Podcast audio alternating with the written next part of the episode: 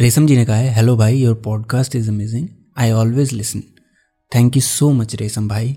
या बहन, आप जो भी हो, क्योंकि मैं नाम में कंफ्यूज हो रहा हूँ. रेशम नाम लड़की का भी हो सकता है और लड़के का भी हो सकता है. तो आई एम सॉरी मैं नहीं पहचान पा रहा हूँ. लेकिन फिर भी थैंक यू सो मच और आपने कहा है कि please advice on gaslighting people I suffered जब मैंने आपका ये सजेशन पढ़ा था, तब मुझे बिल्कुल नहीं पता था गैस लाइटिंग का मतलब क्या होता है. मैं गया एआई के पास उसके पास पूछा, गैस लाइटिंग क्या होता है भाई? बताओ मुझे। तो उसने बताया कि गैस लाइटिंग एक तरह का साइकोलॉजिकल अब्यूज़ होता है। मतलब मानसिक तौर पर हम किसी को टॉर्चर करें, उसको गैस लाइटिंग कहते हैं। और ये इसलिए किया जाता है जिससे कि लोग सामने वाले का बिहेवियर मैनिपुलेट कर सकें अपने अकॉर्डिंग ये जो पता गैस लाइटिंग शब्द है, वो कहाँ से आया? उन्नीस सौ अड़तीस में एक जो हस्बैंड था, अपनी वाइफ को पागल पागल कहने लगा। और साथ ही साथ वो गैस लाइट को कम कर देता और ज़्यादा कर देता। गैस लाइट को अगर हम इंडियन वर्जन में कन्वर्ट करें तो एक तरह की लालटेन होती है। लैंटन। लालटेन लैंटन, जो भी होता है। अगर आप नाइन्टीज़ के किड्स हो तो आपको ज़रूर पता होगा कि लैंटन क्या होती है। और बहुत सी बार तो हम इसको लालटेन कहते हैं, ना कि लेंटन। तो वही चीज़ है गैस लाइट यहाँ पर लेंटन, जिसको वो इंसान कम ज़्यादा कर देता था और फिर बताता था कि उसमें तो कुछ चेंज हुआ ही नहीं है। तुम तो पागल हो जो तुम्हें ये लग रहा है। इस तरह से उसने अपने वाइफ को पागल करने की कोशिश की। तो इसी प्रोसेस को जो साइकोलॉजिकल मैनिपुलेशन है, अगले का बिहेवियर चेंज करने का, उसी को गैस लाइटिंग कहते हैं। गैस लाइटिंग में कई सारी टैक्टिक्स इस्तेमाल हो सकती हैं, जैसे सबसे पहले झूठ बोलना, दूसरा डिनाइंग मतलब अगर कुछ चेंज हुआ है तो उसको नकारना, कि ये तो हुआ ही नहीं है, जैसे हस्बैंड ने किया था डिम करके गैस लाइट को। तीसरा हो गया ट्रिविलाइजेशन ट्रिविलाइजेशन का मतलब क्या होता है कि इसमें हम आ, सामने वाले इंसान की जो बातें होती हैं जो बिलीव्स होते हैं उसको महत्व ही नहीं देते। वो कहते हैं अरे ये तो चूतिया सॉरी अरे ये तो फालतू बात है। क्या कर रहे हो ये? मतलब इस तरह से हम उसको महत्व नहीं देते। और अगला है आइसोलेटिंग आइसोलेटिंग में गैस लाइटर क्या करता है कि जो विक्टिम होता है उसको वो दोस्तों से फैमिली से अलग कर देता है। आइसोलेट कर देता है। जिसकी वजह से वो किसी से बात ना कर पाए। गैस लाइटिंग के बहुत ज़्यादा बुरे इम्पैक्ट भी हो सकते हैं विक्टिम पर, जिसमें है डिप्रेशन लो सेल्फ एस्टीम डर हो गया, या फिर कोई कोई तो पागल भी हो जाता है। रेशम जी, आपने कहा है कि गैस लाइटिंग से आप सफ़र कर चुके हैं मतलब आप विक्टिम रहे हैं, मैं ये समझ रहा हूँ। आप विक्टिम रहे हैं, किसी न किसी गैस लाइटर के। उसने आपको मैनिपुलेट करने की कोशिश की है आपको हो सकता है फिज़िकली अब्यूज़ किया हो इमोशनली अब्यूज़ किया हो अब इसके जो सॉल्यूशंस हैं, वो आपको नॉर्मल सॉल्यूशंस तो सबको ही पता है यार। सबसे पहले तो किसी से बात करना।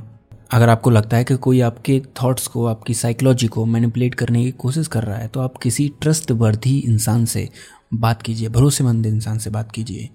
आपका करीबी दोस्त हो सकता है, वो फैमिली मेंबर हो सकता है, या फिर विद्वान लोग हो सकते हैं पॉजिटिव लोग हो सकते हैं ओपन माइंडेड लोग हो सकते हैं, इनसे आप बात कीजिए। अब देखो, अगर आपके साथ दूसरा तरीका है, अगर आप, दूसरी चीज़ आपको क्या करनी है कि आपके साथ जो कुछ हो रहा है, उसको डॉक्यूमेंट कीजिए। किसी ना किसी फॉर्म में उसके सबूत रखिए। हो सकता है रिटर्न फॉर्म में हो हो सकता है वीडियो रिकॉर्डिंग हो ऑडियो रिकॉर्डिंग हो, या फिर कुछ तस्वीरें हों। कुछ इस तरह की डॉक्यूमेंट कीजिए चीज़ें, जो भी आपके साथ हो रही हैं। अगर आपके साथ फ़िज़िकल अब्यूज़ हो रहा है तो आपको पता ही है क्या करना है। पुलिस को फ़ोन करना है। कोई ऐसी हेल्पलाइन को फ़ोन करना है, जो कि आपकी मदद कर सके। अगर आप महिला हैं तो महिला हेल्पलाइन। अगर पुलिस आपकी बात नहीं सुन रही तो सी एम हेल्पलाइन। इन सारी हेल्पलाइन पर आप कॉल करके या फिर ईमेल्स भी होते हैं तो ईमेल करके आ, मदद ले सकते हैं। अगर फ़िज़िकल अब्यूज़ नहीं है तो इमोशनल अब्यूज़ हो सकता है साइकोलॉजिकल अब्यूज़ हो सकता है। उसमें आप क्या कर सकते हैं कि आप प्रोफेशनल की साइकाइट्रिस्ट या फिर साइकोलॉजिस्ट की हेल्प ले सकते हैं। ये बहुत ज़्यादा आपको मदद करेंगे उस सिचुएशन से बाहर आने में। चीज़ों को समझने में, अपने आप को समझने में। अगर आपका कोई दोस्त ही ऐसा कर रहा है, कोई फैमिली मेंबर ही ऐसा कर रहा है तो आपको उसके साथ बाउंड्री सेट करनी चाहिए। अगले इंसान के बिहेवियर को एक्सेप्ट नहीं कर सकते, अगर वो आपके लिए हानिकारक है तो। भले ही वो फैमिली मेंबर ही क्यों ना हो, आपके बच्चे ही क्यों ना हो आपके माता पिता ही क्यों ना हो। अगर वो आपके साथ गलत कर रहे हैं तो गलत है भाई। तो उनसे डिस्टेंस मेंटेन कीजिए बाउंड्रीज सेट कीजिए, और हो सके तो उनको अपने जीवन से हटा दीजिए।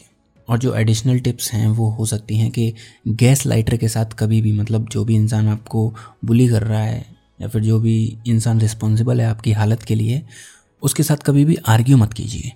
क्योंकि अगर वो इंसान आपके साथ गलत कर रहा है तो पॉसिबिलिटी बहुत ज़्यादा है कि वो एक ओपन माइंडेड इंसान नहीं है। वो आपकी बात को सुनेगा नहीं, समझेगा नहीं। अगली जो इम्पोर्टेंट टिप है, वो है कि अपने आप को खुद को एनालाइज कीजिए कि आप जो सोच रहे हैं, वो सही है, क्या सामने वाले इंसान की बात में पॉइंट है। और हो सकता है कई बार हम छोटी छोटी प्रॉब्लम्स को लेके बहुत ज़्यादा सोच लेते हैं, जिसकी वजह से भी प्रॉब्लम्स आ जाती हैं फैमिली में रिलेशनशिप में, दोस्ती में। तो उस पर भी ध्यान दीजिए, खुद पर भी ध्यान दीजिए सेल्फ एनालिसिस कीजिए और देखिए हर चीज़ को पॉजिटिवली ओपनली और देखिए क्या सुधर सकता है, कहाँ सुधर सकता है, क्या मैं सही कर सकता हूँ या कर सकती हूँ।